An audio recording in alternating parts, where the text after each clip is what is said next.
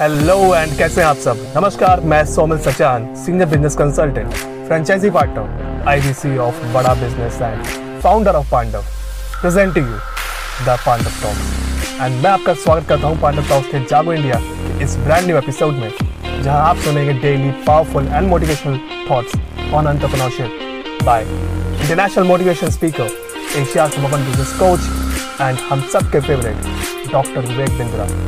So इंतज़ार किस बात का। Let's get started hashtag Jago India with Pandav talks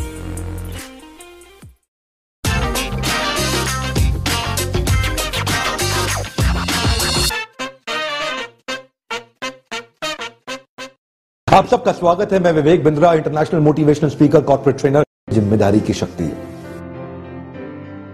जितने भी लोग जीवन में आगे बढ़े हैं सफल होने के लिए, ज़िम्मेदारी की शक्ति को उन्होंने ज़रूर अपने जीवन में उतारा होगा इस सफलता के सूत्र को। ज़िम्मेदारी ही एक ऐसी चीज़ है जो कभी दी नहीं जाती, केवल ली जाती है। ज़िम्मेदारी ही एक ऐसी चीज़ है जो कभी दी नहीं जाती, केवल ली जाती है। ज़िम्मेदारी ही एक ऐसी चीज़ है जो कभी दी नहीं जाती, केवल ली जाती है। आप ज़िम्मेदारी किसी को दे नहीं सकते, अगर आप लेने को तैयार नहीं है। मैं वैष्णो देवी की चढ़ाई चढ़ रहा था एक दिन, और सब बोल रहे थे, जय माता दी। मेरी बाई तरफ़ एक लड़की चल रही थी, जिसकी पीठ पे एक बारह साल का लड़का था, जो अपाहिज था, और दाई तरफ़ एक साधु चल रहे थे, जिनकी पीठ पे बड़ी पोटली थी। सब बोल रहे थे, प्रेम से बोलो, जय माता दी। और वो साधु चढ़ते चढ़ते बेटी को देखा, लड़की को देखा, वो भाफ रही थी, उस लड़के को, पाहिज को दर्शन कराने ले जा रही थी ऊपर। तो साधु ने उससे कहा, बेटी, थक गई होगी, बहुत बोझ उठा रखा है। बेटी, तुम थक गई होगी, बहुत बोझ उठा रखा है। लड़की ने जो जवाब दिया, मैं भूलता नहीं। लड़की कहती है, बाबा, बोझ तो आपने उठा रखा है पोटली का, ये तो मेरा भाई है। बोझ तो आपने उठा रखा है पोटली का, ये तो मेरा भाई है। ज़िम्मेदारी एक ऐसी चीज़ है जो कभी दी नहीं जाती, केवल ली जाती है। ज़िम्मेदारी लेने वाले लोग बहुत तेज़ी से प्रगति करते हैं और उनकी प्रगति हर जगह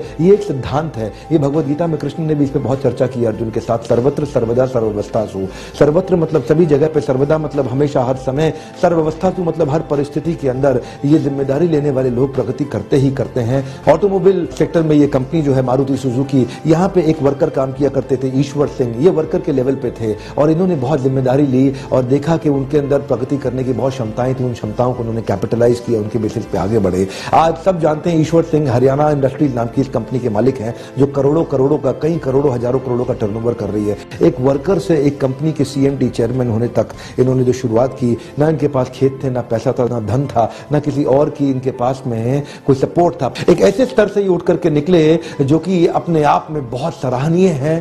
तो एक ये क्रांतिकारी जो परिवर्तन जीवन में आया, ये किससे आया? केवल एक सिद्धांत है, जो हर एक व्यक्ति को समझना चाहिए, अपने जीवन में ज़िम्मेदारी की शक्ति।